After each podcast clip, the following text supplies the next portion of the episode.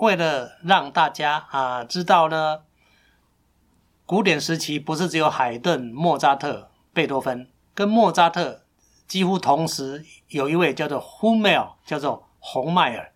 哎，他也写了非常好的曲子，让大家知道呢，不是只有莫扎特是好作曲家，红迈尔也是很好的作曲家，只是运气不好啊，跟他们同时稍微被忽略，其实也是非常好听。非常好听，不只是他的音乐好听，这个演奏者也非常好听。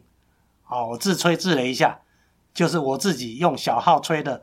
Hummel 的小号协奏曲第三乐章。古典与时期两首小号协奏曲都很有名的，一个是海顿小号协奏曲，另外呢就是 Hummel 的这一首小号协奏曲。那我们就。啊，刚刚前面由视障者来担任表演，那我这个也安排我担任表演。当然，可惜的呢，我没有办法请到一个管弦乐团来表演，我只好呢就用一个卡拉 OK 的管弦乐团。这是日本的一个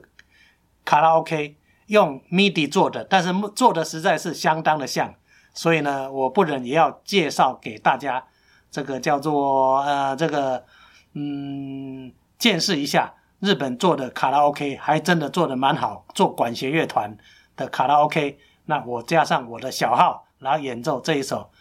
呃，Hummel 的小号协奏曲第三乐章，那我们先到这里告个段落，谢谢喽。